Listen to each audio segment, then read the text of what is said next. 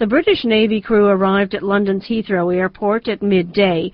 Dressed in their military uniforms, they paused briefly for photos and were then taken straight to waiting military helicopters and flown to a military base southwest of London for debriefing and private reunions with their families.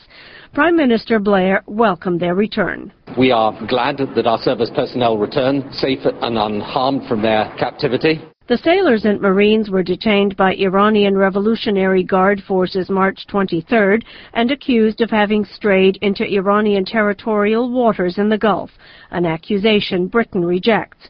In a surprise move on Wednesday, Iranian President Mahmoud Ahmadinejad announced the sailors and Marines were being released.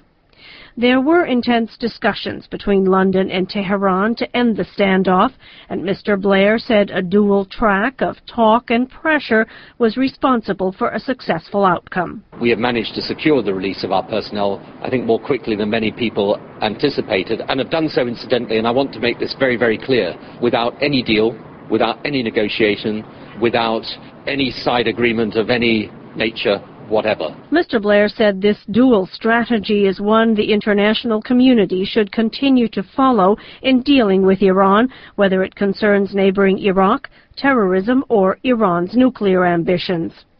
The British Prime Minister also lamented the death of four British soldiers in Basra in southern Iraq. Just as we rejoice at the return of our 15 service personnel, so today we are also grieving and mourning for the loss of our soldiers in Basra, who were killed as a result of a terrorist act. The four soldiers and a civilian interpreter were killed by a roadside bomb.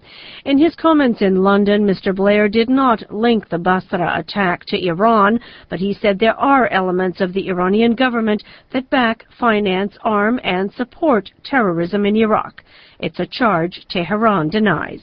Sonia Pace, VOA News, London.